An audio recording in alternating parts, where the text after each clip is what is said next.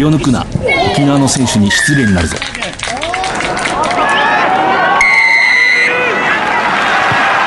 藤島大の楕円球に見る夢。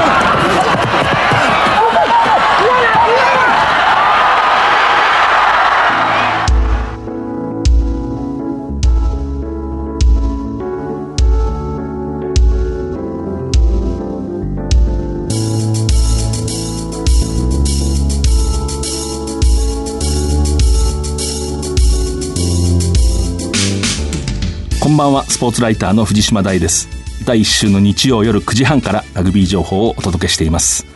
今日は7人制日本代表としてリオデジャネイロオリンピックで、まあ、大活躍。昨年は15人制の日本代表としてワールドカップにも出場したパナソニックワイルドナイツのルーキーえ福岡健貴さんをスタジオに迎えてお送りします。えまずはこちらから。リオデジャネイロオリンピックで正式種目に採用された7人制ラグビーの結果を振り返ります。ブラジルのデオドロ競技場で行われた男女の7人制、えー、まず女子の方ですけれども桜セブンズ、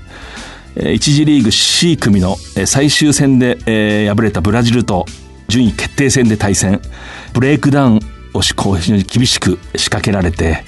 そして前がかりのディフェンスの裏を取られて5対33で、敗れました。その結果10位で、オリンピックを終えています。一方男子の7人制代表は3位決定戦で南アフリカ代表に敗れて大会を4位入賞で終えました。予選で、まあ、初戦でしたけれどもニュージーランド代表を破ってまさに世界をまたもや驚かせて全英国には敗れましたけれどもケニアに勝ち準々決勝で強豪フランスを破ってベスト4へ進出しました。準決勝ではフィージー優勝したフィージーに敗れています。ちなみにフィージーは金メダルをまあ獲得したんですけどもねフィージースポーツ史上初めての金メダルということですね。国時成田空港で瀬川智弘ヘッドコーチにインタビューしてあります。この結果、まあ、4位っていう、まあ、日本のラグビー史上、まあ、最高位まで行くことができたので、まあ、選手たちを誇りに思いますし、まあ、胸を張って帰国しようということで帰ってきました。ニュージーランドはおそらく本当に金メダルを取りに行くというチームでで僕たちは逆に言えばそのニュージーランドだけにまずフォーカスしてここに勝たないと多分次につながらないので最初のこの初戦っていうニュージーランドにものすごいこう力を注ぎましたそういった意味では初戦だけを考えれば日本の方が対戦相手に対しての準備ができてたんじゃないかなと思います。続いて桑鶴優作キャプテンにも話を伺いました。あの女子ラグビーが、まあ、日程的に僕らより前に選手村に入っていたこともあって選手村の情報っていうのは食事だったりとかベッドの状態とかお湯が出る出ないとか細かいところなのかもしれないですけど僕らにとってはとてもストレスが大きく変わる情報を事前にもらえてたのでその点に関してはとても女子の皆さんには感謝しています。そのグラウンドまでの距離だとか試合までの動線だったりとかっていうのを事前にイメージできてたのでその情報はとても嬉しかったです。であの初戦でオリンピックっていう誰もラグビー選手で経験したことのない舞台でニュージーランドはまたプレッシャーも国民からのプレッシャーも相当あったと思いますしそんな中で初めてのオリンピックを格下の日本とやるっていうのは気持ち的にも難しかったと思いますしその中でいつものニュージーランドの動きでは少し違いましたねやっぱり、はい、なんか試合感が戻ってないのかなっていう風な感じは受けました。キーとなる選手がソニービル選手だったりとか経過したので、まあ、プラスに働いたかなとは思います。目標はメダルって掲げててあと一歩のところで逃してしまったのでとても悔しい気持ちはあるんですが楽しかったオリンピックって言える大会でした。試合前のトンネルに待ってる時とかオリンピックでセブンズができるんだって本当にここまでやってきてよかったなって今までやってきたことを全部出し切ってやろうっていう気持ちで毎回グラウンドに立ってましたし試合に臨んでました、ありがとうございます。桑鶴さん、えー、本当にひたひたと体を張る素晴らしいリーダーですね、えー、トップリーグが開幕。清宮克行監督率いるヤマハ発動機ジュビロがチャンピオンのパナソニックワイルドナイツを、まあ、スクラムでまさに圧倒24対21で勝ちました。8人がこう一つになる低くて塊の強固なパックを誇るスクラム見事でした、えー、勝った清宮監督の試合後の声お届けします。まあ、ヤマハはヤマハらしい戦いができましたね、えーセットプレーで圧力をかけて、まあ、プレッシャーのあるディフェンスでターンオーバーするっていうヤマハスタイルな試合でした。えー続いて三村雄飛丸キャプテン。いつもこう試合を終えた直後のボクサーのような風貌。スクラムにかけてきた時間が違います。その差だと思います。この試合やっぱりヤマハの強さ。もちろんスクラムなんですけれどもえーディフェンスタックルこの試合は特にキックとそのチェイスが良かったですね。そこが非常にトレーニングされていた。意識が高かった。そして何よりヤマハの大きな強み準備期間が一定の長さ与えられると必ず結果出しますね。この試合は開幕戦なのでじっくり分析をしてパナソニックにこう立ち向かっていた。強かったですね。トップリーグは全16チームの総当たりリーグで行われます。藤島大の楕円球に見る夢この番組はラグビー女子日本代表を応援する西南商事の提供でお送りします圧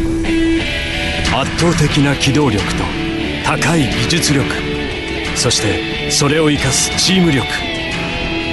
西南商事のリサイクルで東北の未来を笑顔に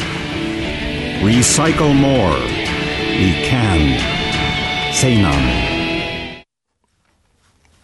えー改めましてスポーツライターの藤島大です。今夜のゲストは7人制日本代表としてリオデジャネイロオリンピックでまあ大活躍、えーニュージーランドを破りました、えー昨年は15人制のジャパンでワールドカップにも出場、えーパナソニックワイルドナイツの注目のルーキー福岡健樹さんをスタジオに迎えてお送りします。よろしくお願いします。よろしくお願いします。えーまずはあの、誰しもが聞きたい、えーリオデジャネイロオリンピック。まあ最終的に4位でしたけれども、なんといってもその初戦でニュージーランド代表、えーまあオールブラックスと呼んでいいんだと思いますけれども、に勝ったと。私もあれちょっとたまたま鹿児島の宮之城というところの旅館にいて、ちょっとあるチームの合宿に参加していて、高校の夜中にこう見て本当に興奮しましたけれども、あの試合実はあの、記憶に皆さんあると思いますけど、最後、ほぼ勝利かというところで、ペナルティを取って、タッチへ蹴り出して、もうそこで時間が来て、それをまあ、キャッチをして真横に蹴り出せばもう勝ちだというところに、まあ、そのスローイングがちょっとこう、抜けてしまうと。えそこからまあ、ニュージーランドが最後の反撃をするんですけれどもね。そこで、この福岡さんが、2回追いつくんですね。そのニュージーランドの左タッチライン際のアタックに対して、こう、1回目はこう、飛び込まないでぐわーっと追っていって、あの、他の人がタックルしたと思いますけれども、あそこは福岡さんが慌てないで、いつでも追いつけるという感じで追いかけてるんで、まあ止まったと。で、その後ラックから、このカカという、しょっちゅうトライするんで、セブンズの世界で有名な選手がこうラックのサイドを持ち出してさっと抜けて、うわーっと私もまたそのテレビの画面に向かって、半ば叫んだんですけども、そこでまた、この福岡健貴という人が追いつくんですね。で、追いついて止めて、すぐ立ち上がってボールに絡んで、そこ結果としてはペナルティーになるんですけど、あそこで絡まなかったらまたトライされてたと私は思うんですね。今興奮して一人で喋りましたけど、ああの場面どうどうでした？かこう、ズバリ。そうですね、本当にその最後タッチのところで、あの自分も出場も本当にギリギリの時間で、ええ。ラスト2分ぐらいで出てきてたので、ええ。まあもちろん緊張もしてたんですけど、まあここでやっぱり自分が仕事しないと出た意味がないっていうのはすごく思ってたので、本当に自分の100%を出し切って、なんとかそこが結果につながったので、本当に良かったと思います。慌てるところはなかった。そうですね。やっぱりそのラインアウトミスした時は正直、やばいってちょっと思いましたけども、本当にとにかくやっぱりここはしっかり守らないとと思って、まあ味方を信じて絶対うちに来てくれるのでええ、しっかり待って待って、味方にタックルしてもらいました。今、あの、大体残り2分のところだ。はい。普通に考えるとちょっと、俺を出してくれるのが遅いってこう普通思いそうですけれども、こういうこうスピード系の人っていうのはやっぱりセブンズではある程度時間が短い方がいいっていう面もあるんです。そうですね。やっぱり100%のスピードを出すためには、なかなか何本も何本も連続して出すっていうのはすごく難しいことではあるので、そういう意味では本当に、そのディフェンスで最後追いついた場面も100%の体力が残ってたところで、あの、追いつくことができたので、そういう意味では本当に最高のタイミングで交代できたかなと思ってます。で、あの、まあ、倒した後、こうすぐ戻ってボールに絡みに行くんですけども、あれが効いてたんですけど、はい。まあ割と得意なプレーですそうですね。もう本当にあれは、小学校ぐらいから結構得意だったプレーなので、はい。タックルしてすぐ起き上がるのは昔から染みついてる習慣なので、それがあの舞台で出せてよかったです。小学校の時からニュージーランドに勝つように。そうですね。まあ、繋がったということで。結果としてペナルティーになるけどファインプレーでした、あれは。速攻でやっぱ攻撃させないことが一つの一番大事なことではあるので。やっぱりニュージーランドから速さを奪うっていうことは、ここで解説をすると、今、オールブラックス15人制のニュージーランドものすごく強いんですけれども、まあ本当に時代を築いてる。その強さをいろんな人が分析していて、私オーストラリアのある元選手かな。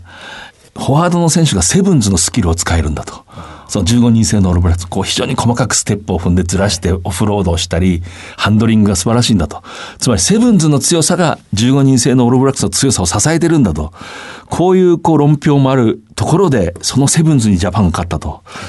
本当に嬉しかったし、あの、誇らしかったですね。あの、えー、ありがとうございます。その一員、あの後は感激ですよね。まあ、次があるんで、そんな喜ばないですか、ね、はい。まあ、もちろん嬉しかったですけど、でもやっぱここで次負けたら、結局その、ワールドカップの時ちょっと被るんですけど、うん、やっぱり7戦の後のスコットランド戦と同じで、やっぱ次負けたらっていうのは自分たちの中でしっかりと意識としてあったので、うん、まあ、よりセブンズはまた次の試合まで3時間、4時間ぐらいしか時間もなくて、切り替えないと、あの、次に気持ちが持っていけないので、うん、そこはもうあまり喜ばずに、はい、すぐ次に切り替えました。私は白状すると、もうあの時ニュージーランド勝ったから、あとはどうでもいいやって思いましたね。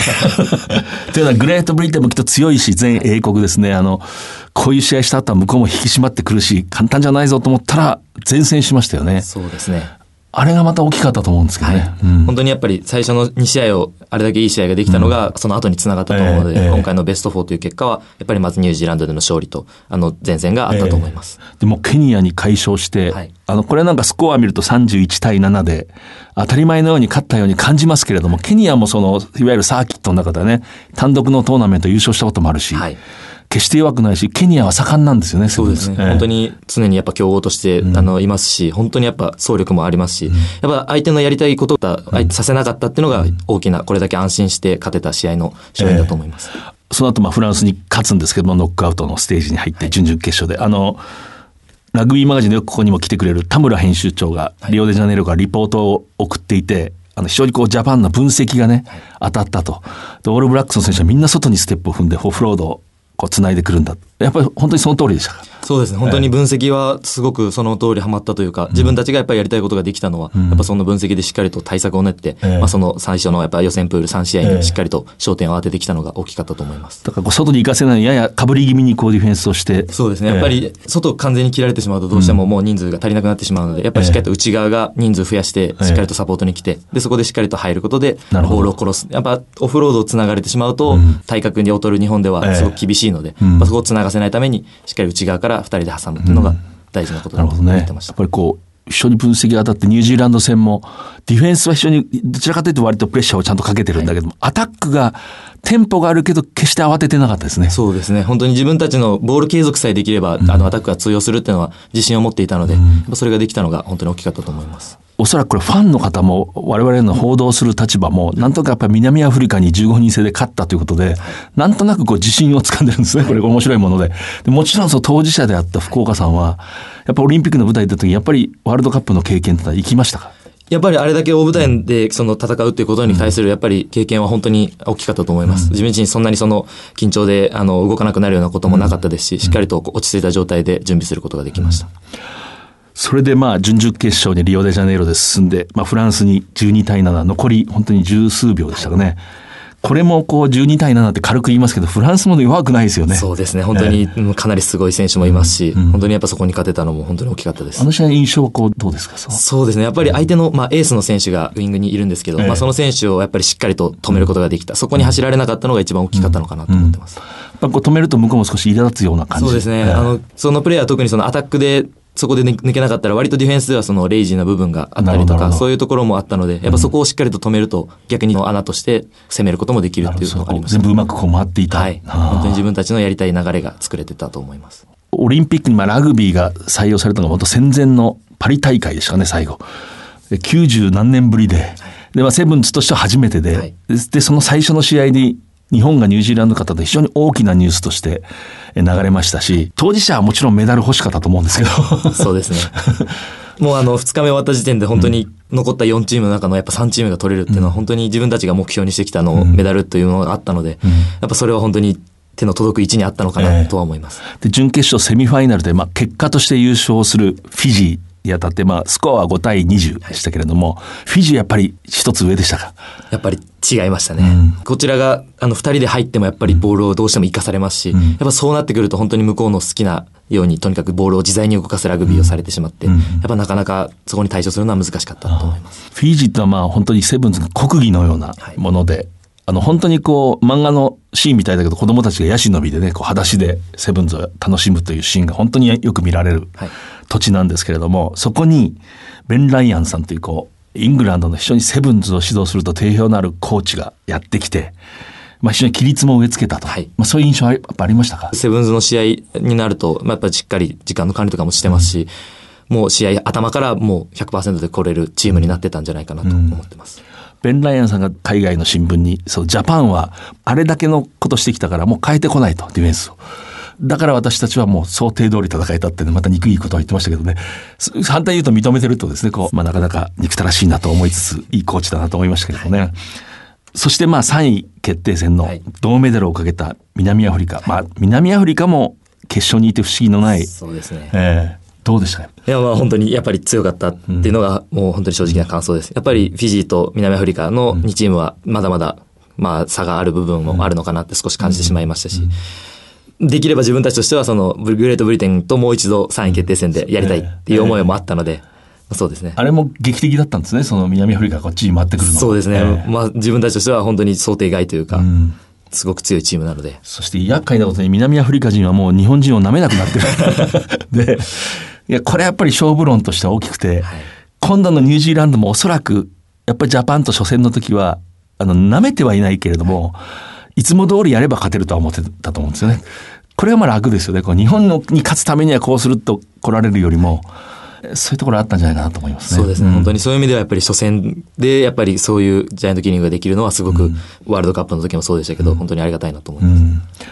今こう、気づいたんですけど、私今オリンピック選手と話してるんだなと思って。いやいやいやオリンピックに出るっていうのはね、やっぱり特別なことですよね。そうですね。おそらく。まずやっぱラグビーをやっててオリンピックの種目になった時点で本当にやっぱり目指したいと思いましたし、やっぱそういう意味では本当にその舞台を経験できて本当に嬉しかったです。こう、二つ目指すとき少し迷うことありました？その、セブンズと。いや、もう、もうとにかく自分にチャンスがあるならやっぱり目指したいっていうふうには思ってました。なるほど。まあ、開会式には出られなかったんですね。そうですね。。直前まではあのサンパウロの方であの合宿をしてたので、うん開会式の次の日にリオの方に入りました。でもやっぱりこう、オリンピック、あの、まあ、ブレザーっていうんですか？そうですね。あれは今持ってます。持ってます。なんか、オオリンピック選手羨ましいなって思いますけどね。やっぱりスポーツとしては本当に一番の祭典だと思うので、で、まあ、福岡堅樹さんは昨年のあの忘れがたいワールドカップの2戦目スコットランド戦先発で起用されて、今でもよく覚えてるようなことありますか？そうですね。まあ、まず一つ率直に思うのは、本当にあの、結果を残すことができたあのメンバーの中にいることができてすごく光栄だったっていう思いももちろんやっぱり強くありますけど、まあ自分個人的には本当に、まあそのワールドカップの中でもその負けた試合にしか出ることができなかったっていう意味では、まあ少しちょっとあの煮え切れない思いがあったので、まあそれが今回のオリンピックにおいてそこで結果を残せたのは、やっぱりその思いを少し晴らすことができたかなと思ってます。それはやっぱ繋がってるわけですね。そうですね心の線というか。はい。えーで、まあ、この福岡堅樹さんというと私はね、高校1年生の時に、えー福岡県の中の試合で見たことが実はあるんですね。忘れもしない2008年11月8日でしたけれども、春日公園球場というところで、要するに花園の予選でしたね。準決勝ですかね。東福岡高校にまあ挑戦をして、まあ非常に強い東福岡に。スコアは15対38で敗れましたけれども、その時に1年生で出場していた。でもう本当にカミソリのようなランを。早いって思いましたね、本当に。しかし何よりあの時の福岡高校の3年生たちの、必死にタックルをしていく姿、ハイパントをこう必死で追いかける。やっぱり、まあ、特にその時の3年生の方々はすごく尊敬してて、やっぱこの人たちに、をやっぱり連れて行きたいと思いもあったので、やっぱそういう意味ではすごく頑張った記憶はあります。であの前の日に福岡高校ラグビー部の関係者の人と酒場で偶然会って、で、その人が、あの、こう言ったんですね。明日福岡っていう選手がいるから、ぜひ見てくださいと。ものすごい一年生がいると。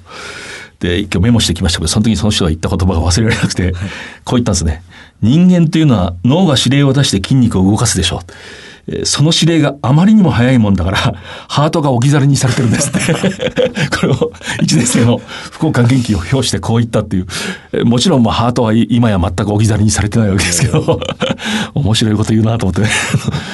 指令が早すぎるからハートがついていけないんだっていうね。それが私と福岡さんの出会いだったんですけれども、まあ福岡高校のラグビー部ってどうしても東福岡高校というまあジャイアントがそこに存在してるんでね、なかなか花園に今は出ませんけれども、はい歴史的に見るともうあまたの名選手を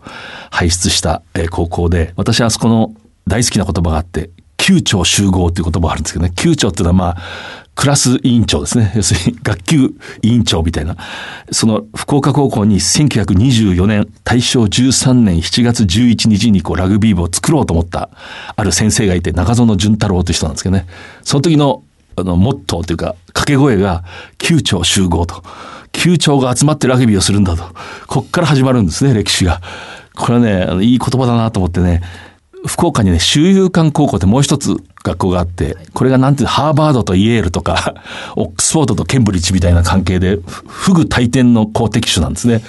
で、その時にこう、修友館の方がスポーツがその頃強くて、この中園さんという人が、福岡高校にも何とかしてスポーツを盛んにしようと思って、まあ、で、たまたまその福岡高校の卒業生が、えー早稲田大学に進学をして、で、東京でそのラグビーというスポーツを見たらしいんですね。で、これはいいスポーツだということで、まあ、導入したと。この先生の言葉でね、刀で相手の胴を切るのではなく、腕で切るのだっていうね、これタックルのことらしいんですけどね。最初から気合が入ってたんですね、福岡高校のラグビーって。例えば、強豪の東福岡に行こうとか、はいそそういうことよりまず、まあ、福岡高校に入ろうっていう感じそうですね。まあ、まず一つ自分の場合は、その勉強の方で進みたいっていうのもあったので、そういう意味でやっぱり進学校である福岡高校。で、またやっぱりその時の福岡高校のラグビーにあ憧れたのもありますし、やっぱ監督の、あの、森重隆さんに、のもとでやりたいっていう思いもあったので。森重隆さんというのはもう言うまでもなく、え福岡高校、明治大学、それから新日鉄釜石のね、名センター、ジャパンのキャプテンをした、本当に面白い人でね。さっき言った私が見に行った準決勝の東福岡に敗れた後、こう、こっちも話しかけづらくて、こう、遠くから見てたらスーってこっちに来て、負けましておめでとうございますって言ってました ね。あの時気持ちわかりましたね。ああいうこと言ってないともう泣いちゃうんですよね。本当にこう、えー高校ラグビーっていいもんです。で、まあそこから、えー筑波にこう進むんですけれども、これもいっぱい報道されてますけど、最初お医者さんになろうと思って、そうです。えーはい。医学部を目指そうとした。はい。えー現役の時は医学部を目指して、もう落ちたんですけど、はい。で、もうラグビーでも、まあ力があるものは分かってたし、この辺の迷いはありました？そうですね。でも、まず最初にやっぱり医学部に行きたいっていう思いの方が強かったので、まず大学でラグビーをするかどうかっていうのもちょっと悩んでたぐらい、比重としては医学の方が大きかったです。でもやっぱり浪人してしばらくラグビーから離れて、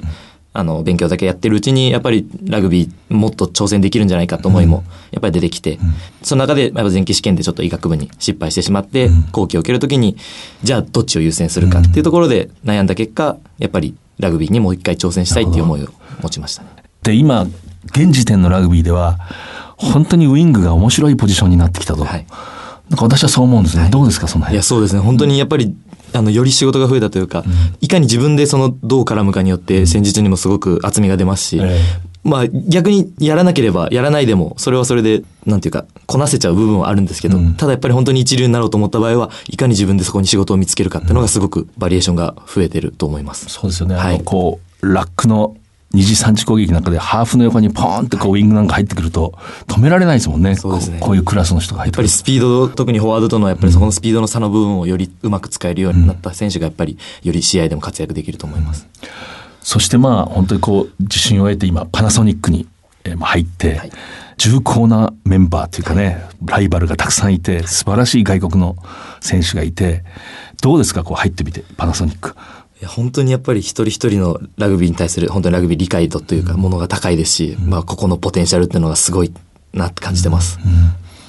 まあレギュラーを取るのもね簡単ではないような。いやもう本当に難しいと思ってます。やっぱりいい先輩方もいますし、やっぱまずそういうところから一つ一つ吸収して、やっぱ成長していかないと自分は今のままではやっぱりレギュラー獲得が難しいかなと思ってます。ジャパンの選手、オリンピアンの選手にこれだけをこう、まあ、言わせる、まあ、チーム、クラブ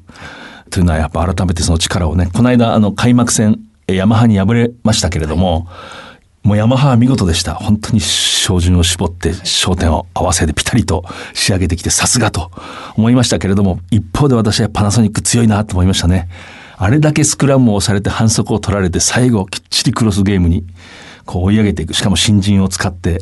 あの時ご覧になっててどういう？そうですね。やっぱり特に最初の方は、まあ、セットプレーだったりペナルティーだったりですごく、まあ、フラストレーションの溜まるゲームだったと思うんですけど、でも、それこそやっぱ途中でしっかりと追いついて、でもその中で自分たちらしいそのプレーが見れたのはすごく、自分も見てて興奮しましたし、ええやっぱ最後の最後まで戦ったのは本当にやっぱり強いチームの証拠なのかなと思います。。あの後私こう、開幕戦の後ですけれども、ヤマハのいわばヒーローである右のプロップの選手はいとこう話していて、はい伊藤平一郎という。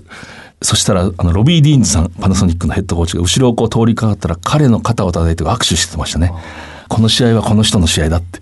ロビー・ディーンズさんってどうですか？印象。すごく、なんていうか、おおらかというか、あの、すごく自由にさせてくれる、すごい懐の深い監督だなと思ってます。例えば技術的なことは何かこう、そうですね。まあ、スキルの部分だったり、やっぱり自分自身、その今までずっとウィングばっかりやってきたので、やっぱりより幅の広いプレーができるように、あの、いろいろ教えてもらったりもしてますし、やっぱり普段はすごく、まあ自由で、あの、自分もオリンピックに挑戦する上ですごく、その思いを尊重させてくれたという、すごい、いや、嬉しかったですね。あの人自身はまあフルバックですね。あの現役時代オールブラックスの。はい。そうですね。まあ、やっぱりラグビーにおいては自分自身2019、2020という大きな目標があるので、やっぱそこに行くための一番いいチームっていうのはやっぱりパナソニックだと思いましたし、その後のことを考えてまた医学部に挑戦したいと思ってるんですけど、そこに対するサポートっていうのもすごくあの手厚くて懐深く受け入れてくれるので、やっぱその両方の面において、パナソニックが一番良かったかなと思ってます。例えばですよ、山田昭人という素晴らしいウィングがいて、まあ、藤田も入ってきて、はい。えー北川、はい。こう、まあ、本当名前を挙げたらキリがないぐらい。でも、そういうこう、たくさん簡単ではないところにこう飛び込むっていう、そこに迷いは全くなかったですか？そうですね。やっぱり、本当にその中でやっぱポジションを取るチーム内競争でまずやっぱり成長できると思いましたし、今まではどちらかというと、そういうことよりも、やっぱり試合に出てそこでいかに活躍するかを重視してたんですけど、まずはやっぱり、そういう自分のチームでの争いというのを、やっぱり、しっかりと経験することがより新しい成長につながるかなと思ってます。まあ、福岡高校でもね、筑波でもどうしても1年生からはい。試合には出られるので、本当の競争を今、はい、そうです。今、その最中ですか？そうです。練習から厳しいですか？やっぱりこう、厳しいっていうその、そうですね。やっぱり自分らしさをしっかりとアピールしていかないと、やっぱり試合にもなかなか出る機会が出てこないと思うので、しっかりもう本当に一つ一つのプレーで自分の良さを出そうと思ってます。なるほど。こう、一流の海外の選手、まあ、例えば、バーンズとか、はいえから刺激を受けるとかあります？そうですね。本当に、やっぱり一つ一つのスキルをとっても違うなって思うところがすごく感じます。例えば、ベリック・バーンズだとどういうところが、ボールの本当に放り方だったり、走り込むコースだったり、まあキックの裏だったり、ちょっとバーンズの場合はちょっと上げ出したらキリがないぐらいスキルフルなので、なるほどやっぱり本当に一つ一つが、やっぱりレベルが高いなと思います。あの人は試合後なんか僕らなんかこう、拙い英語で質問して、ものすごい感じがいい人ですね。本当に人格者というか、そういうところもすごくしっかりしてるなと思います。で、えーこれもちょっと改めて確認ですけど、こう、次のワールドカップ、はいえーあるいはもしかしたらオリンピック、はいもちろんそれを目指していくと。はいでその後ですか？その、もう一回勉強して。そうですねのうん。今も一応その、まあ、プロとして、あの、自由な時間を少し与えてもらってるので、やっぱその中で少しずつ勉強は進めて、もう一度入るための勉強は、はい、始めています。お医者さんになってもラグビートップクラスいけるんじゃないですか？だからね。そうですね。まあ年齢的にちょっと難しい部分もきっとあるのかなと思うんですけど、でもやっぱ日本に今その本当にトップレベルを経験して、あの、ドクターになっている人っていうのがなかなかいないので、やっぱそういう意味では本当にそういう道を新しく作れたらいいなと思ってます。まあ本当にもうそろそろ出てくるパナソニックの青いジャージでもこう見ることができると思いますけれども。パナソニックの選手としてはやっぱり、まずは本当にライバル争いがあるので、やっぱそこでしっかりと勝ち抜いて、出るからには必ずそこでの仕事っていうのを絶対果たしたいと思いますし、やっぱ自分の一番のあの持ち味はスピードだと思うんで、やっぱそこで相手を振り切るプレーが見せられたらなと思ってます。福岡県旗ファンってのは私の周りにもたくさんいるし、最後はそういう方にちょっと一言。そうですね。まあまずは本当に去年のワールドカップオリンピックという部分で本当にこれだけの結果を残せたのをすごく嬉しく思ってるんですけど、けど、えっ、とまあこれからやっぱりいかに2019、2020の東京のワールドカップとオリンピックにつないでいくかっていうのが、これから本当にラグビー界にとってもすごく大事なことだと思いますので、まあやっぱりそこに必ず出場できるために、チームで必ずポジションを取ってしっかりと活躍できるようにこれからも頑張っていきたいと思いますので、引き続き応援よろしくお願いします。えー今日福岡県旗さんに来ていただきました。ありがとうございます。ありがとうございます。圧倒的な機動力と高い技術力。そしてそれを生かすチーム力。西南商事のリサイクルで東北の未来を笑顔に。Recycle more. We can. Say none 気を抜くな沖縄の選手に失礼になるぞ、えーこれはですね本当に正確にこの言葉かどうかっていうのはもう何しろ40年以上前のことなんですけれども、え当時沖縄の高校が初めて九州の大会にこう出て、え福岡高校福岡堅樹さんの母校ですね当時非常に強かった、えそこと当たりますで試合は創部して間もないチームですから大差で敗れるんですけども沖縄の、え読谷高校しかしその試合中にその、あざま監督、私の尊敬してる人ですけれども、がこの言葉を聞くんですね。福岡高校の選手たちが試合中、こういうことを言ってたと。え気を抜くなと、沖縄の選手に失礼になるぞと。で、その、あざま義勝先生というのは、琉球大学の陸上部の出身なんですね。もともと陸上部の顧問、であったと。だから個人競技をずっとしてきた人で、そういう言葉ってのは個人競技の中では聞いたことがなかったと。でびっくりしたっていうのを私に話してくれましたね。で、ここから先が安間監督の平凡でないところで、そのまま船で鹿児島からこう沖縄に大体24時間ぐらいかかるんですよね。で、帰るんですけれども、朝こう港に着くと、そのまま校庭に集合して練習をしたと。まそこから沖縄のラグビーの歴史は始まっていくんです。えー先月のプレゼント立川春道さんのサインの当選者を発表します、えーラジオネーム北あゆさんです。おめでとうございます。放送を聞いて、えー今シーズンの久保田が楽しみになりました、えーぜひ台風の目になってトップリーグをかき回してほしいですと。まさにそういう力を東芝戦発揮しました。えー今月のプレゼントはゲストにお越しいただきました、えー福岡健樹さんのサインを、えー1名様に抽選で差し上げます、えーラジオ日経の番組サイトにある応募フォームでお送りください。お待ちしております。来週のこの時間には再放送があります、えー次回は10月2日夜9時半からです。それではまた藤島大でした。藤島大の楕円球に見る夢。この番組はラグビー女子日本代表を応援する西南商事の提供でお送りしました。